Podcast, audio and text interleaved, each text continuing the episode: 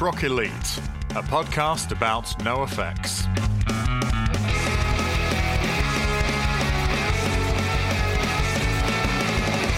Oh, hello, you. We're just two on glue. Ah, Yeah, a little uh, teaser there. Uh, Eddie French and Red Redmond. Uh, I'm not on glue. Can't speak for you, Red. well, I think drugs are good. Ah. and you count glue as one of them, do you? Absolutely, yeah, yeah. Now I want to sniff some glue. no, not glue. Uh, we'll just say Ramones songs at each other as a conversation. It's like a dreadful improv game. Um, hello, everyone. Punk Rock Elite podcast, uh, and we're back with a uh, with a uh, not an album deep dive, but a, a, a record, a recorded music release dive. Yeah, it almost feels like a bonus episode. This one. It does because the track listing would suggest an album, like the length, the number, the number of songs Yes. would suggest an album, but um, the time spent listening to them really doesn't.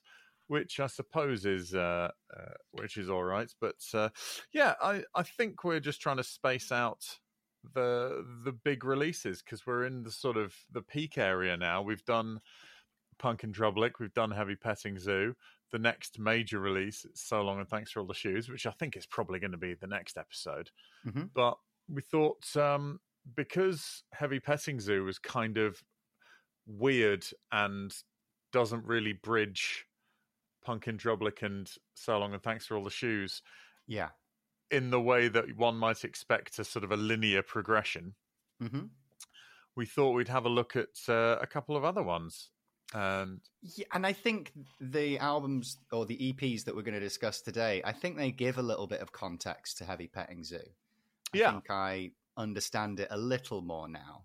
okay, Um, Good. But you know, I, I think that they're. I think also that NoFX's EPs are like oddly um, quite important in their discography. I mean, like there Yes. are plenty of these songs that they still play live, and there's Oh, yeah. plenty of these songs that find their way, or at least one or two songs that find their way into uh, "So Long." absolutely.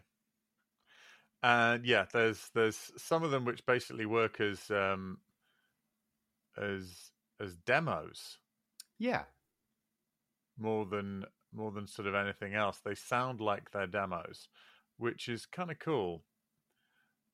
Uh, because you'd think that if they were on there, but they, you know, clearly thought no, these these fit really really nicely on this album. So that's what they did. We're, we're getting we're getting ahead of ourselves. we are indeed. Yeah. how have you been? Oh, I'm very well, thank you. Yeah, no, I'm all good, all good. Uh, busy with work. Um, you know, uh, no, no, you know, nothing of interest. Just, Yep. you know, living a life as people do.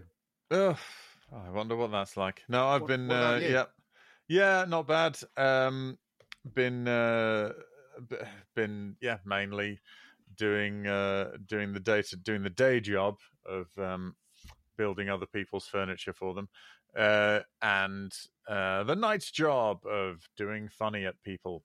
Yay! So you know that's uh, that's good. I can blend those two into something that resembles a life, provided I don't want to see anyone or do anything that isn't those two things.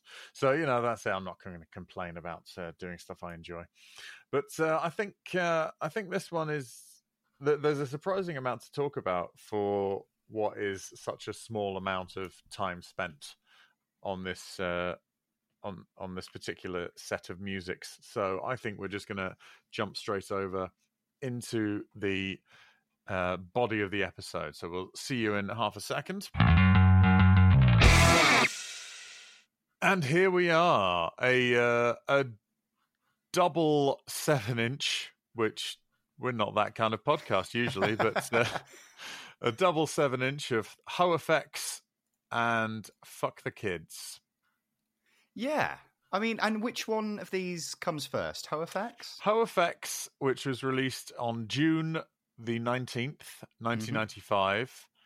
Fuck the Kids was released just over a year later on the 26th of August, 1996. Hmm. So, um, which is uh, interesting uh, because the the HOFX uh, EP that's a 12 inch EP. I've got to say 12 inch, and then Fuck the Kids is a seven inch. So the song with uh, the uh, the thing with two songs that's 12 inch. The thing with what 13 Mm-hmm. that's uh, that's seven inch. So that makes total sense. Um, basically, HOFX has got two songs from the Punk in Drublic era. I think they were might have been B sides, maybe, but oh, The- okay. um, but yeah. So they they were contenders to go on Punk in Drublic. And you know, like I like both of these songs, but I am kind of glad that they didn't make their way onto Punk in Drublic. They feel a little bit different. I would see We Ain't Shit on Punk in Drublic a lot Yeah, more of- of comfortably two. than Drugs Are Good. I still think they probably made the right call in general. Yeah. But um, yeah, Dr- Drugs Are Good feels more heavy petting zoo, I've got to say. It, yeah, very much so. Um, I mean, I think there are a lot of uh, tracks on today's episode that feel uh, very heavy petting zoo. When I say feels very heavy petting zoo, that is not just like a, a, a slang way of saying dog shit, because I don't think that. I know you've heard, if you've heard our heavy petting zoo review, it may sound like we're particularly down on the album.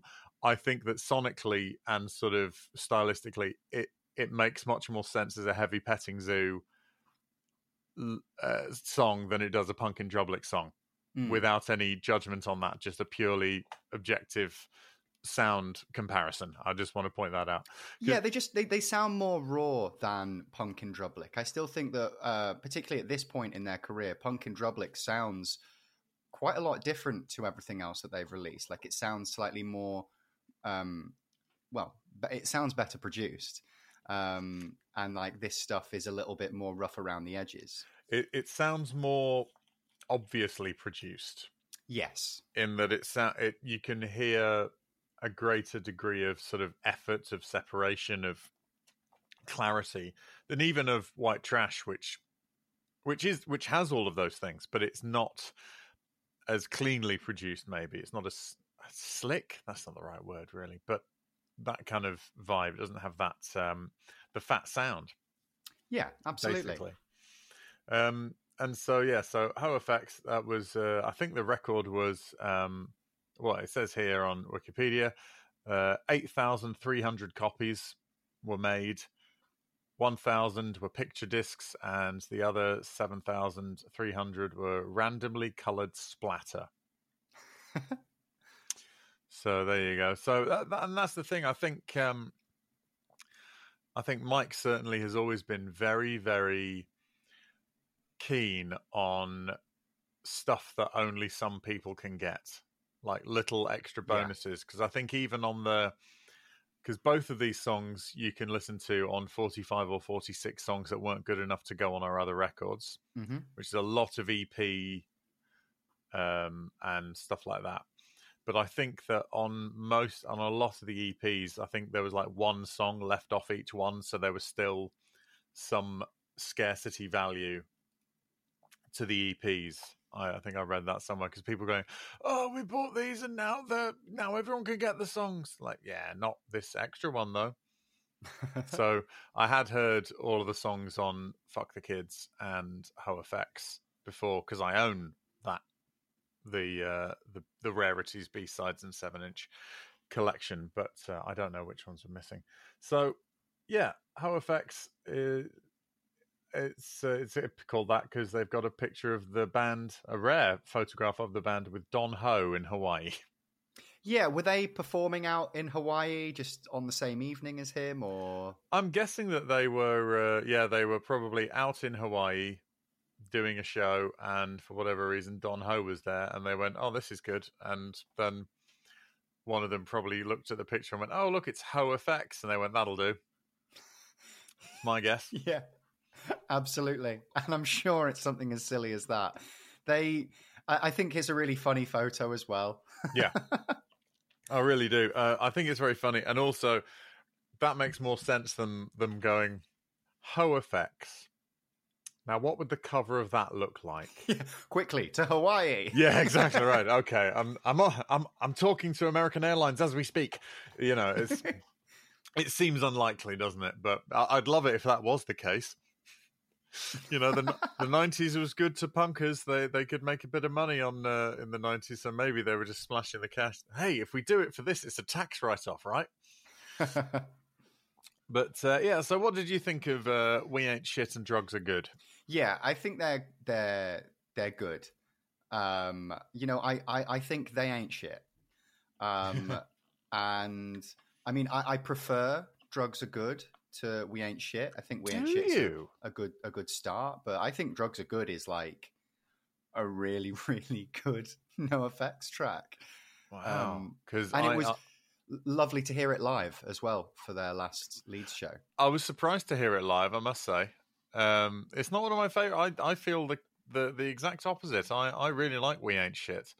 Uh, Mhm. Also, I think "we ain't shit" is being said in um, the way that means we're not very good. Sure. Oh, okay. Double negative. Yeah, it's like um, it's it- it's sort of like bitches ain't shit. It's that kind of meaning, and it's um, it's really funny. I heard I heard someone talking about. I can't remember what it was. It might have been on um, oh Chris DeMakes from Less Than Jake. He's got a podcast where he interviews people about songs that they've written and like a songwriting breakdown and very very in depth and nerdy. It's called Chris DeMakes a Podcast. I enjoy it a lot.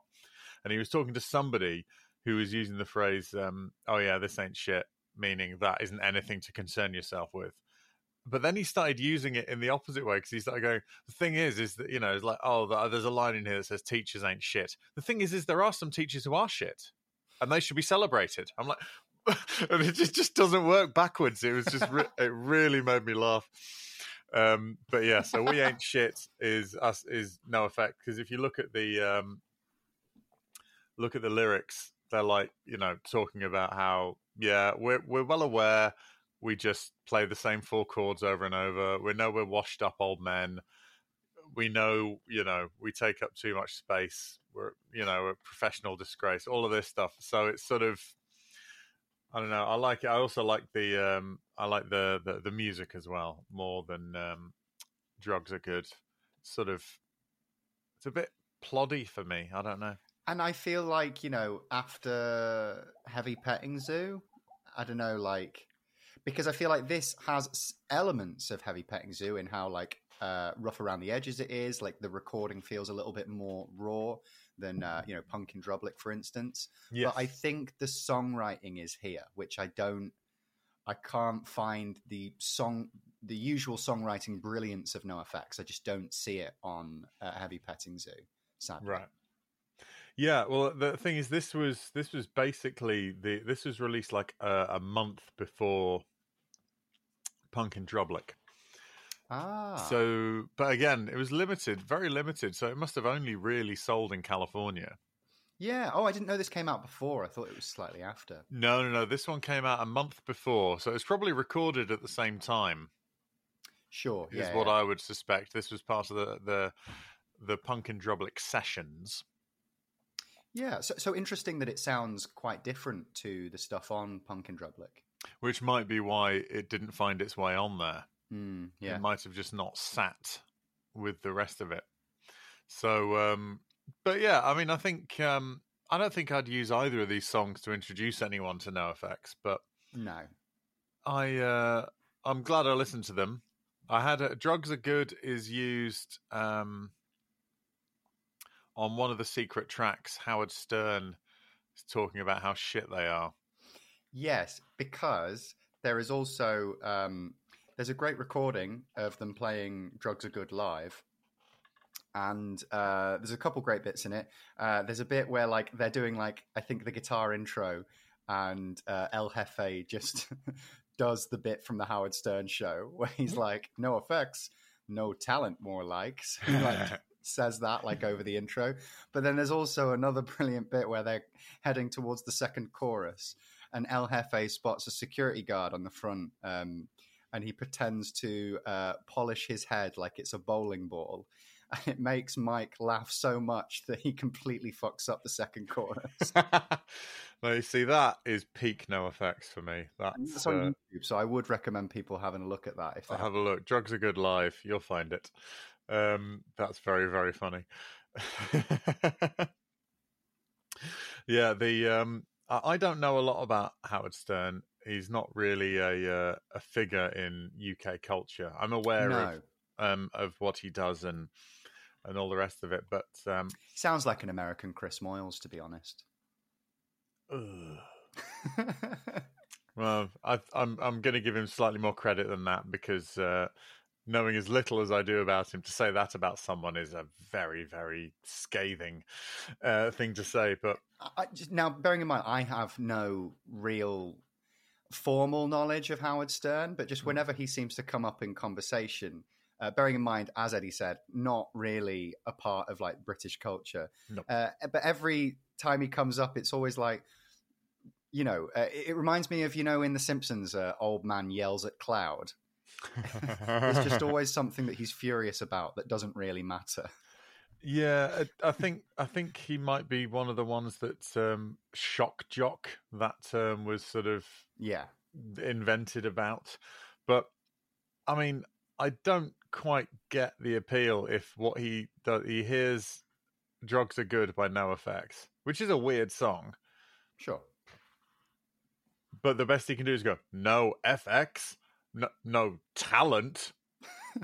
It's- got got him. Yeah, zing! It's up there with fucking Gordon Ramsay, who thinks he's the most cutting man in the world, where he's like, oh, salad, more like crap salad. Fuck off, Gordon.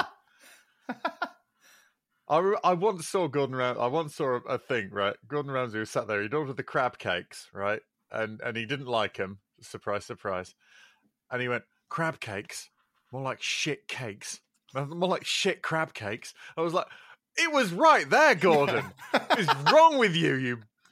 So it's yeah. So so it's that level of of fucking appalling. um you know zingers off you know off the cuff shit so i don't know he may he may be a fucking genius i don't know i uh, i think part of the appeal of howard stern uh, from my very vague understanding is he used to get pretty good guests on Right. um, people like to go on there, and the interviews were unusual, and they weren't like run of the mill things. So it, it, you got a more interesting thing out of it. I think um, what's his name, Billy. he does the voices of like Fry and um, oh right. Yeah, yeah. yeah. uh, Professor Farnsworth and Ren and Stimpy and all of those ones. The voice actor, anyway, he did a lot of voices on um, Howard Stern and stuff like sort of prank cally kind of things, which I'm not very fond of, but they would have been at least performed well if he was doing it. Yeah, Ah, absolutely. forgotten the guy's name, but yeah, he's like the the, the one of the best US voice a- voice artists. Anyway, so that's HOFX, and it fits in. Yeah, it fits in between uh, White Trash and Punk in Drublic, and yeah, it they it doesn't feel like those songs really belong on either album, does it? No, yeah. So I, I think, um, as we've said, you know, I think it makes sense to put them on their own release here. Yeah, Um, and you know, I'm not normally a fan of two track EPs. I'm kind of like, oh, why don't you write three more songs? yeah, yeah. but in this case, I think it works. Yeah, it's fine. And again, it this this wasn't a release for sort of anything more than particularly hardcore fans, I suppose, because it's just you know they made less than eight and a half thousand copies, so this wasn't. This was just one of those things that uh, they like to do. So not really much to be uh, to say on that. I mean, um, it's funny that a non-drug taking Mike writes a song called "Drugs Are Good." making fun of people who take drugs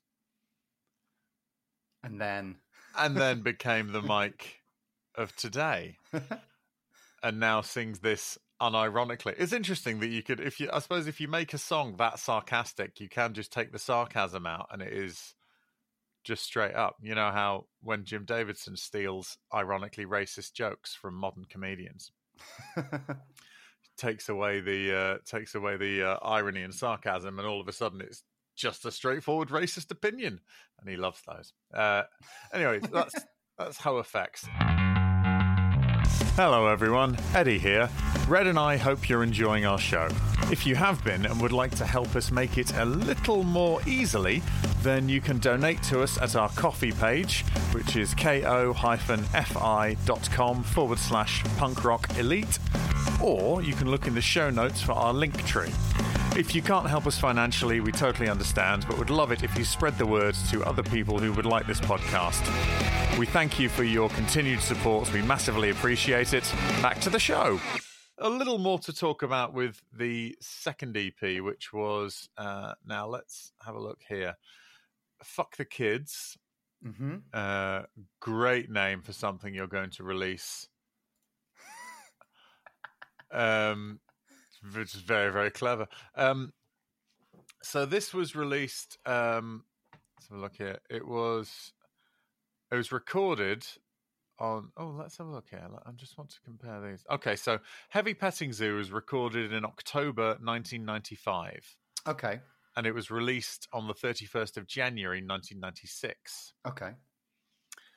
Now, Fuck the Kids was recorded on April the 13th, 96, and Mhm. released August 1996. Oh, okay.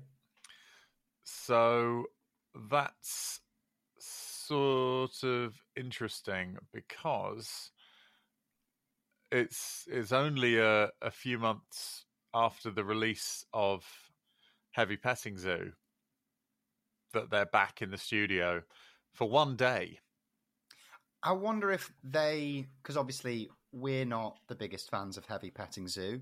I wonder if they weren't the biggest fans of Heavy Petting Zoo.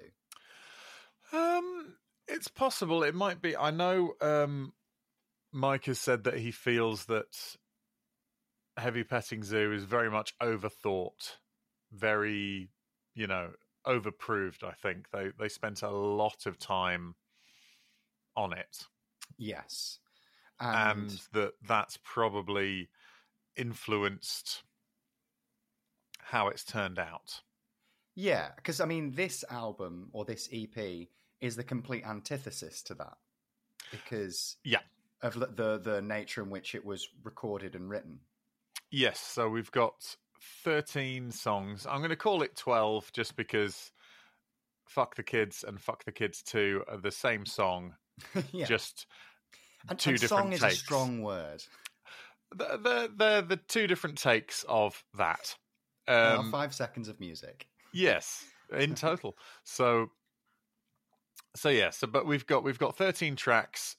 The first two are two takes. And I think that I really like this EP. Oh, okay. I'm sure. going to say that straight up. I really, really like it. I can absolutely understand why some people would not.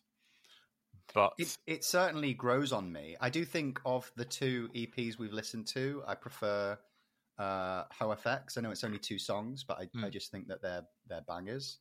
Um, and there's not, um, you know, like there's good songs on here, but you know, my favorite songs. I think that there are better versions available.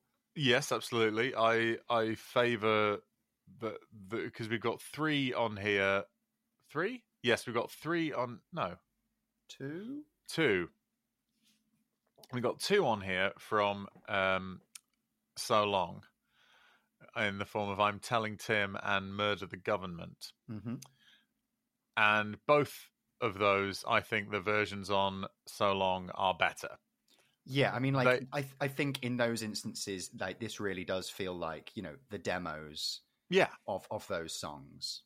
I mean, for there's the there's a couple of musical arrangements different in "I'm Telling Tim." It doesn't have the slow down halftime bits towards the end. It doesn't have the Mel yell doing the counter melody on it.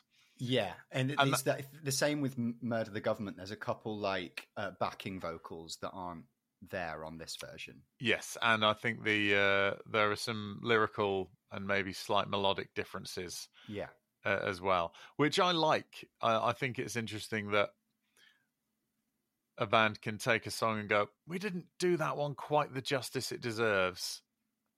Let's I- I tidy don't- it up."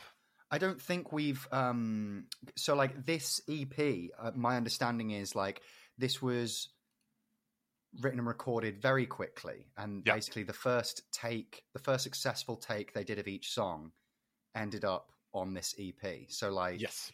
I mean that that's what I um, mean when I say this is the complete antithesis of Heavy Petting Zoo which was Yeah.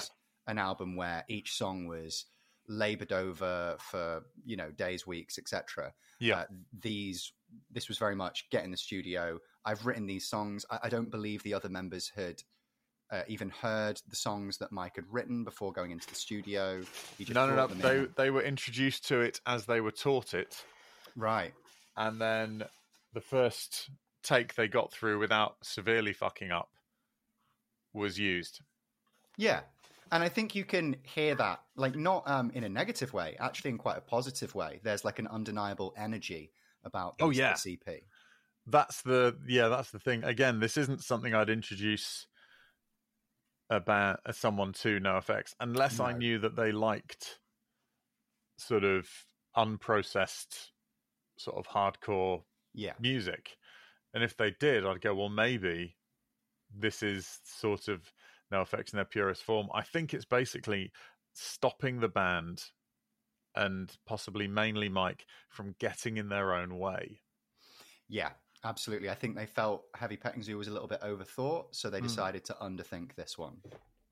And I absolutely think that um, NoFX under a time constraint or NoFX not being allowed to dwell is the best NoFX. Mm. And I wonder if there's like anything in. Obviously, this album is called "Fuck the Kids," and I feel like are they almost railing against a lot of the punk that was out at the time, which was overproduced and um, you know overthought, and they're trying to make a point of like you can just get in a studio and and do it. You know, you don't need all this extra shit. You don't need weeks in a studio. You can just go and make music and release it. Yeah, maybe maybe someone said to them, um, "Oh well, um, are, are the kids going to buy that?" Maybe yeah, maybe you know, like go, "Oh well, after Heavy Petting Zoo, we thought maybe we'll just go in and just sort of just tear through the songs. First, first one to you know, first one across the finish line wins."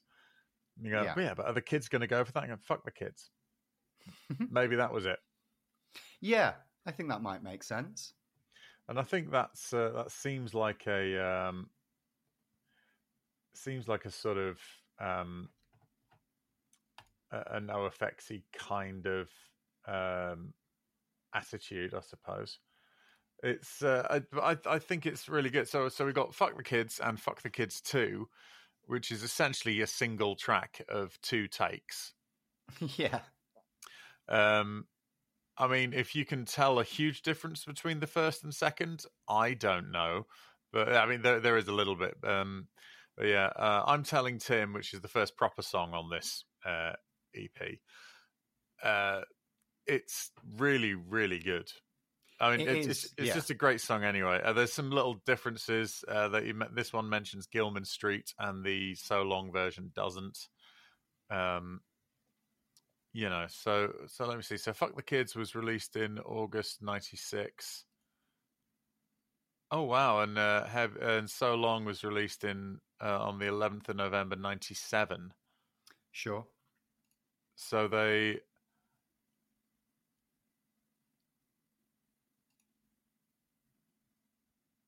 Okay, so they released Fuck the Kids and then it was a year after the release of this that they went in to record So Long. Oh, okay. And you know, it's interesting to hear one of my favorite tracks off of uh, So Long here in its sort of like embryonic stage. You know, like uh, w- given the the way these songs were written and recorded, I, I find that really interesting because I, I think I'm telling Tim is a is a great, you know, quintessential NoFX track. But it's so interesting to hear it here, just like the bare bones of it, you know, taught to the other members in under 20 minutes and and just recorded and put out there. Yeah. I think it's. Uh, I really, really like the uh, the approach to it. I think it. I think it serves everything really, really well. Not all of these songs are great, but I think the. I think the immediacy of it all overrides a lot of the quality issues regarding the songwriting. I can see why only two of these songs made it onto so long. Yeah, absolutely. I mean, like, I don't think that we, you know, you I'm, I'm glad that they expanded on a couple of these songs, but I, I don't feel like we need to do that on all of these. Um, no. One thing that I do think is quite interesting is like this is NoFX without uh, like the bells and whistles. Like this mm. is effects without guitar solos. This is NoFX without harmonies. Uh, there's no, there's no, there doesn't appear to be any harmonies. There's no ska. There's no horns. Mm-hmm. There uh, there may be a solo here and there, maybe, but not, you know, just an improvised solo. Yeah. Um, there's um, some of these songs are sort of serious, some of them are not. You know, my name is Bud is done seriously, but it's just. I think there's another name for this song, which is "My Parents Smoke Too Much Pot." um, about this kid called Bud, whose sister's called Mary Jane. It uh, it's it's fine but the thing is is that because it's not done in like a comedy way and the lyrics aren't particularly clear mm. You can just hear it as a straightforward hardcore song yeah absolutely and uh, reagan sucks is good because melvin starts singing that one and uh, and then it goes into um, mike singing a more melodic thing it actually sounds a bit like six years on dope it's got yeah. Uh, six years on Dope Energy, long before it, uh, which is cool. Um, yeah. Please stop fucking my mum. I mean, yeah, I mean that's one of my favorite tracks on here. It might even be my favorite track on it, here. It is pretty good. Um, it's funny because it's got the most Blink One Eight Two title of a yeah of a NoFX song. Um, and yeah, I think uh, a lot a lot of these uh, are very good. The only one I hadn't heard before because it's not on the forty five forty six is um, "Stupid Canadians," and I've got to say, having heard it, sure. But is uh, that does Eric Melvin sing on that one? Uh, I think that's Eric Melvin versus PCP. Oh, you sure? Because I I, uh, I I don't know.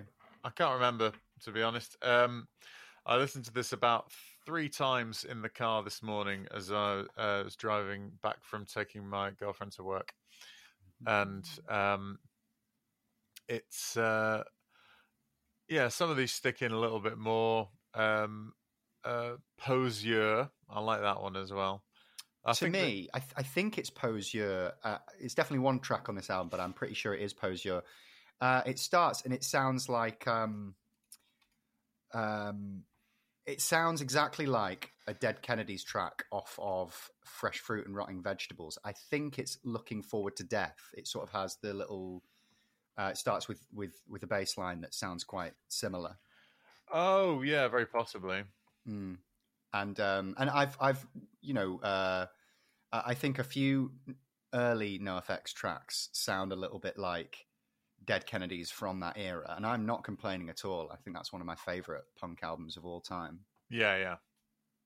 No, I think there is there's uh, a bit more Dead Kennedys because Mike talks a lot about uh, Rich Kids on LSD mm-hmm. uh, and um, Bad Religion as being sort of the big influences, but there are lots. Yes, and I think I also think you know Dead Kennedys probably influenced a lot of the bands that Mike also likes, you know, it's that kind of thing. Because Dead Kennedys were super early. They were like 78, I think, was their first when it's crazy, isn't it? They, they feel just like miles ahead of so many artists around the same time. Yeah, yeah. They they sort of and with the more sort of Frankenchrist um, give me convenience, give me death, sort of basically invented hardcore. Yeah, and you know, I think NoFX. I mean, you can really see the lineage from Dead Kennedys to NoFX with that sort of like um, you know, the it's quite satirical. A lot of their songs, you know, their yeah. songs are arguably funny, but also, you know, go hard. Yeah, I think Jello's um, sense of humor and his approach mm-hmm. two things, which is to say something you don't agree with in a stupid voice. Um, he and Johnny Rotten very very similar approaches to humor. Um, uh, you know, that kind of thing. Well, that's good, good, because our favorite Ronald Reagan is president. Mike has said that for so long, and I think we can sort of because this has got some so long songs on it, we can Sure. count in that sort of period, the post zoo, pre two so long. Um, he said that he sort of gave himself 20 minutes to write each of the songs on um, so long. Hmm and that that prevented him from overthinking. Now i'm sure that those songs got changed as they went around but that initial thing of this song's going to take me 20 minutes. Sit down pick up the guitar chug out some chords or whatever and whilst that's probably a great story, a great thing to say, the point of it was to greatly reduce the amount of time dwelling on a song and just going, does this song sound good? Yes, okay, I'll keep it. No, all right, well, I'll change it or I'll do something different. Yeah, it's almost like an experiment. Um, you know, like it's uh, you know, I feel like this EP is them. You know, it's they're throwing shit at a wall. Mm, yeah. Yeah. but you know what? It, it sticks. Yeah, it sticks more often than it doesn't i've got to say and i love that because i also i also love watching work in progress shows by comedians Yes. And that I is also- what this is, isn't it? it is it's a work in progress show i also love improv when it's done by good performers you know it, all of these things that are just like well we're doing it so it's just going to happen we've just got to carry on doing it It's it's like um, going to watch No Effects uh, perform at a free fringe venue. Yeah, basically, yeah. They go, right, um, we've got a new album. Um, we don't know whether it's any good, so we're just going to play it. Put Yeah. some money in the bucket at the end if you think it was any good.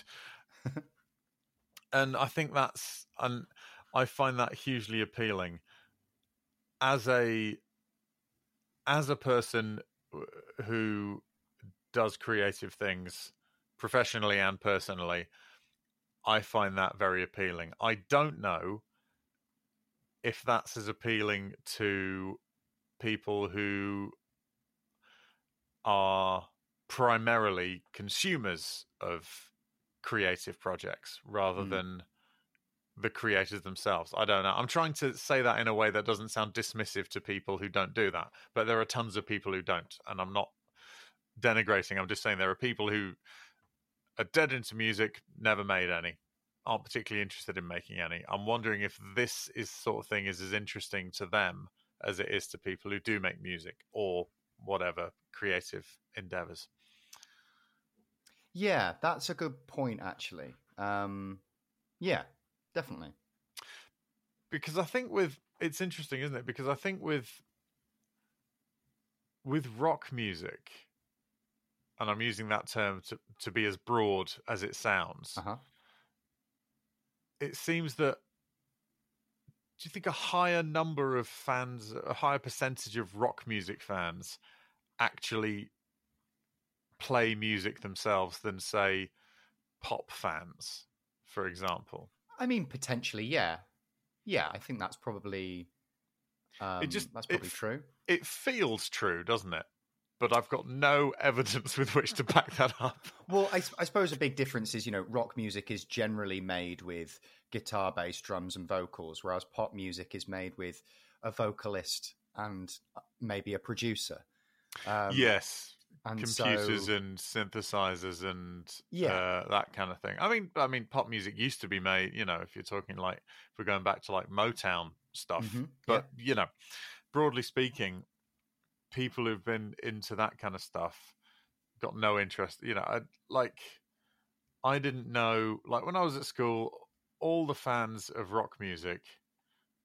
This is some real fucking um, uh, anecdotal evidence here. So, any scientists listening, I am aware of it. Don't worry, I'm not trying to prove anything with this. But just from the perspective of when I was at school, all the kids who liked any form of rock music, all of them at least owned a guitar, sure, or a yeah, bass, yeah. or something.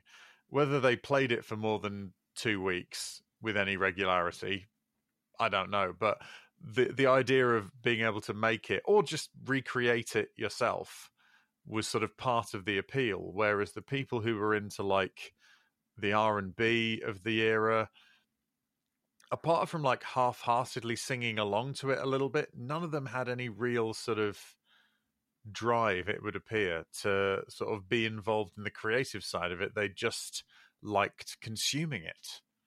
And there's nothing wrong with that. I just wondered whether it was a more of a rock thing to be that kind of i don't know i don't know. But that's why i think you know the, these sort of raw listen you can hear them discussing stuff going oh i fucked up. Oh what was that? You know the chat and the mucking around and the sort of checking levels of guitars and stuff whilst the recording's going on yeah. is super interesting to me. Because it feels it's like somewhere between a live experience and a recorded experience to an extent because I think generally they try and record all of the music at once as a band, separated in different booths and stuff. But a lot of records are made, right, we've got the drums down now. Bass player, you sit and do your bass over the top, then we'll put the guitars, you know, and it gets pieced together like a jigsaw. So I don't know. I don't know. I might be. I, I think um, also with this album, similarly to their first albums, I think that Smelly really shines through here, and I oh yeah, yeah, really keeps all of this together. And I tend to find when NoFX are in their like rawest form, so like you know liberal animation and uh, EPs like this, where they're just playing it nice and quick and getting it out there. I, I think that you really, really notice the strength and um, sturdiness of um, Eric Sandin behind the kit. Yeah, absolutely agree. It's, and I think he is that magic ingredient that no matter what else is going on, the drums are not faltering. Yeah. He is so rock steady. Whatever is going on, he will make it fantastic. He Absolutely. really, really make it work. And yeah, so I would I would absolutely recommend both of these if you're already a fan. You can find most of it on the 45 or 46 songs uh, comp, which mm-hmm. is uh, an interesting one. There's a lot of um, yeah, a lot of the ones from the uh, from the the seven inches that they do and, and stuff like that. They had um, you know, I don't think any of the seven inch of the month club stuff came up on it, but um, outside of that, I think basically, yeah, I think the Timmy the Turtle as well, which is uh, one from about, which is one from 1999. That's just a two song one as well, uh, which is also sung by Duncan from Snuff, which is really funny. they decided to do that, but anyway, sorry, get, get, getting off the topic. So, yeah, I think, I think if I had been around at the time, I was around at the time, but if I'd been in a place where I was getting the NOFX releases as they were released, yeah, and I got Punk in Drublic. Oh, I'd got NOFX, then Punk in Drublic. Mm-hmm. I'd be like, "Whoa, what is this?" And then the next thing I heard was Heavy Petting Zoo. Mm-hmm assuming I feel the same way about those two records as I do now. Yeah. I think if I were to see a new seven inch by NOFX, that was probably what, five bucks? Mm-hmm. You know, and think, well, let's see, I'd pick it up. And if I got that, I'd feel quite confident about the next release. Yeah. If you see what I mean. Sort of whatever whatever heavy petting zoo was for me, I think "Fuck the Kids" would probably restore a bit of confidence in me. I don't know about you. No, definitely. I completely agree. And I think it, it adds a little bit of context to Heavy Petting Zoo. I Mm. also think that listening to these two, I kind of appreciate how NoFX don't do the same thing twice. Because following the success of Punk in Drublic, I think it would have been really easy for them to go, "Oh, okay, we've we've made a successful album. Let's do more of this. Let's really lean into this sound. Let's um, take it to an, an extreme." And they don't do that. They they back away and they do this. They do "Fuck the Kids," which is like um, so different. You know, like uh, the, and, Mm. and Heavy Petting Zoo, so different. You know, from Yeah. the approach to Punk in Drublic. But then, like this feels. I, I know this is rough around the edges, like Heavy Petting Zoo, but it is still very different to Heavy Petting Zoo. You know, like the Yeah. the immediacy of, of of this EP. Yeah. Um, and that's what I really appreciate with NoFX. You know, like they're just not doing the same thing twice. No, there are plenty of bands out there Mm. that find a sound and go with it. Yeah, I mean, and, And there's you know still bands that are like dining out on a sound they found in the 80s, 90s, 70s. Yeah, yeah, absolutely. Um, and and, and if they, almost like actively sabotage that. yeah, I suppose um, I, I suppose Mike appears to be someone who gets bored very easily. oh, do you think? Yeah, yeah, yeah, a little bit. but do you know what I mean? You know, Yeah. it, it, and so, and and I think, and and he he wants to develop as a songwriter. You know, like in Dinosaurs Will Die, he talks about make records that have more than one good song. Yeah. Yeah. And so I think it's like, well, I'll just use the the best songs I have at the moment. And I suppose if you're wanting to write a song in 20 minutes, that's not going to be a five or six minute long song, is it? that's good point. that's got to be if you want to be able to go through it 10 times that's got to be less than two minutes Yeah, and I think there's something about you know, let let's not forget you know, NoFX is arguably most famous song, Linoleum, is uh, you know, it's a, it's a verse and a bridge without a chorus. Yeah. Um, and it's just it's just how they roll sometimes. Like you don't need to um sweat and labor over something for weeks, days, months to make it um, you know, good art. Yeah well that, apparently lin- linoleum was a mistake as well um Oh. It w- mike was trying to go from e major to a minor and uh went from open e up to a minor at the fifth fret missed and hit g sharp minor at the fourth fret and went that interval sounds interesting and started Mm. playing with that Oh wow. So, um, because a lot of NoFX riffs do sound like they're mistakes, they do sound like they were Yeah. aiming for a different one, and I really like that because it it very much thumbs its nose at what the concept of a sort of a cool riff is, I guess. And I think by the time they have El Jefe in the band, who is obviously, you know, um, musically knows what the fuck he's doing, I think Yeah. they get a better understanding of that because I think NoFX have always sounded a little wrong, a little incorrect, like you've said. But then, like, there's this understanding of how to make that that wrongness sound right. It's the uh, it's that Les Dawson thing for those who are young, young or uh, not from the UK. Les Dawson was a a wonderful uh, comedian uh, from the north of England, and one of his shticks was playing the. He was a brilliant pianist, Mhm. but he would play these songs, and he'd like turn to the camera like Liberace and give a wink, and as he gave a wink, he would hit a bum note, but he would hit the perfect bum note. It's like Yep. it's not about playing the wrong note; it's about playing the right wrong note. Yeah. And NoFX have got a lot of right wrong notes. Yeah. The perfect They're playing all the right notes, but not necessarily in the right order. which is Morecambe and Wise. Good God, this is a vintage uh, comedy episode. um, we're going to finish this one. It's going to be like the end of Open All Hours. We go. It's been a funny all day. Um, doing the shop at the end. Um, so- ah, good. Um, those of you who weren't uh, alienated by our heavy petting zoo episode and just being alienated by the references in this one. Uh, cool. No, um, yeah. So I, I think it's a, uh, I think this would be a sort of a beacon of hope that NOFX weren't going down a road that I didn't particularly care for.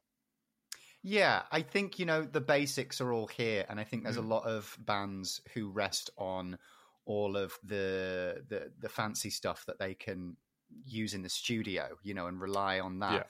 And here it's just basics, and it's still good. And I think that that is a sign that the foundations of NoFX are sturdier than most live acts out there.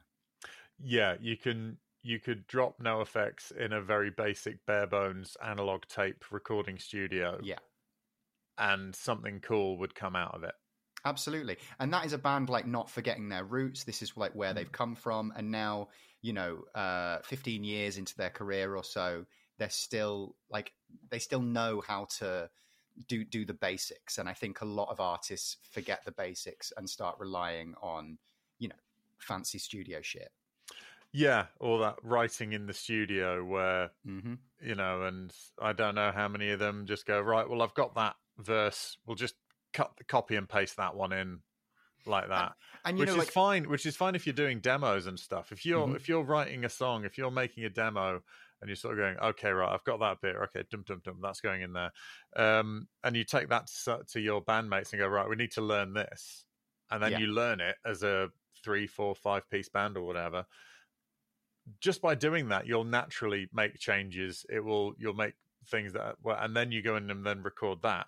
That's that's all cool. It's when people go into the studio and just sort of go, okay, right. Um, I've played the bass riff once. Okay, right. Put that in eight times. It's sort of you can tell, and it sounds sounds boring. Yeah, absolutely. And I think that you know a lot of bands uh, write stuff, and the intention is that that will always be an album track. It will never be played live because in a lot of cases they can't play it live. And even in the cases when NoFX do do that, they still work out a way of playing it live. I mean, we, we've just seen them in Leeds, uh, USA Holes, which is uh, what they described as the hardest song they play live Hmm. um, you know, I, I don't think they had really been playing it live. I don't think they played it live off the back of Wolf in Wolves clothing. No. But they have learnt it now for their latest tour. So, like, even the ones that, Yeah, you- you- Sound- using their mate from Goldfinger. yes, of course, yeah, yeah, yeah, using all the tricks they can. But, But hey, it these- worked. It sounded great. Absolutely. Even these unplayable songs, they, they work out a way of playing them when other lesser bands just wouldn't. They they found they they have played the decline consistently live. Yeah. and loads lots of bands would just go one they just go we're not taking 20 minutes out of our set Yeah. to do that and uh you know the audacity uh and um and the other is um that's a lot though isn't it it's like well is it the, Mm. the- but they they managed to consistently put that in the middle of sets not even finishing with the decline Yeah. You know, you'd think that that would be the um, the encore or, or whatever. Not that they do encores particularly, but you know, the, the- and so and so the you know the yeah, you find a way of doing it live. You know, they did um, the uh, um, for the decline, or, or was it in different drum? Yeah, uh, they basically said to El Jefe, "Can you play the trombone?" And he said, "I don't know." So they bought him a trombone, and he could play it and so he uses that for the end of the, the decline, the uh, the horn part on that, and uh, and the march to a beat of an indifferent drum. Uh, they did the sort of the reggae version that he sings and plays the uh, trombone on. It is a valve trombone, not a slide trombone, so a Ah. little bit different. But um, it is just uh, it's just funny where they're just like, "Can you play the trombone?" He's like, "I don't know." Well, here, oh yeah, apparently I can. it's pretty cool. Um, but that's that's the thing they they find a way to do it and and i think that that is really really cool. There are some songs which they're probably not going to play live just because they're like when is that ever going to replace the bruise in the set list? Sure. you know but you want to put in some of your new ones. I mean we got uh, we got a new song at leeds. We got the uh, i love you more than i hate me. Yes. Which is not my favorite from those uh, single and double album but um I, that, I it's pref- their like- song, it's their gig. They can play what they like. I prefer. There's a similar song. I well, I feel like it's a similar song on First Ditch Effort I quite like um, um, oh, what is it? Um, I don't like me anymore. Oh yeah, yeah, That's a really Yes. good song. yeah. And that's got a cool keyboard riff on it as well. Yes. Um, yes. Well, I uh, it's a bit of a shorter episode today, but uh, you know that's how it goes sometimes. But that was um, that was fuck the kids and HOFX. Any standout tracks on Fuck the Kids for you? I'm not going to include the ones that end up on so long because they Yeah. are pretty much head and shoulders better than all of these. I like, I really like Reagan sucks. Sure. um, and uh, Stranger Than Fishing. I Yeah. like that one too. Yeah, I think those are those are my two favourites on this. I like Please you? Stop Fucking My Mom. That is a good one, yeah. Um, I think Two on Glue has some really needlessly cool drums on it. Oh yeah, Um, yeah. Like, I mean, you know, the fact that Eric Sandin finds a way to show off on this album is crazy. Yeah, yeah. Uh, but again, that that guy can never be overstated. How how good he is, or how important he's been. Yeah. To punk in general. Oh, should should make a little note on the artwork. Uh, Yes. What's quite funny is is that um, the artwork. Uh, the when NoFX released uh, the PMRC can suck on this a long time before this. Propagandhi released a seven inch called How to Clean a Couple of Things related to the How to Clean Everything. Uh, and they took the artwork from the PMRC can suck on this and pasted some of their own shit over the top and went and um and put Propagandhi over NoFX like just glued it on and stuff. Ha ha ha ha ha ha ha. Very funny. For fuck the kids NoFX took the artwork from how to clean a couple of things and put some of their stuff on top of that. So they've got three there's three ep covers in one ep cover on that one so that's kind of fun when uh, Propagandhi and NoFX were uh, a lot closer as uh, bands yes, because I believe they go through a turbulent time around war on errorism. Oh, for a long time. Well, um, I think uh, is it one celled creature is uh, is about uh, which is on wolves. I think is uh, about Propagandhi, but uh, I don't know. I mean, I think Propagandhi have much more of a sense of humor than a lot of people give them credit for, Sure. and so I think it might be a bit tongue in cheek. It might be a little bit. I don't know. I've not gone into it enough. We should. We'll. Uh, we're going to be uh, asking the uh, the Propagandhi ambassador from uh, the Unscripted Moments, uh, a podcast about Propagandhi. Uh, to uh, join us on this uh, for an episode, and Oh, we great. can really, really get to the bottom of what these two think of one another. Um, so yeah, you just need to uh, iron out a few um, calendar issues, and uh, hopefully we can settle that once and for all. Uh, I don't think we'll bother with an outro today. We're uh, we're pretty much set on uh, on what we got. I think. Yeah, absolutely. I mean, you know, in in the in the um, style of "fuck the kids," you know, we've we've just rocked up, we've uh, chucked it down on tape, and we're just going to throw it out there onto the internet. Absolutely. What uh, what you don't know is is that we leave just enough space for a sting when we go. We'll join you in the main body of the episode. We just stop and then start again. So uh, There's no pausing or anything. We've not moved into a different room, which is the impression I get a lot of podcasts want you to think. Go, oh, we're just hanging out in the kitchen doing an intro. We're just going to walk into the uh, main studio for the uh, for the body of it all. Like, come on, guys, you've you've barely swiveled your chair. Um, so anyway, um, lovely. If you have uh, any feelings on HOFX or fuck the kids, punk rock elite podcast at gmail.com. Follow us on Instagram. Uh, tell people about it. Let people know uh, because we'd love more people to hear about it if you think they'd be down. Absolutely. So thank you very much, Red. Thank you, Eddie. We'll see you all next time. Bye bye. Goodbye. Thank you for listening to Punk Rock Elite. It was a Pick Scraped and Fruitcake co production by Eddie French and Red Redmond. If you're not following us on Instagram or subscribe to the podcast, please do.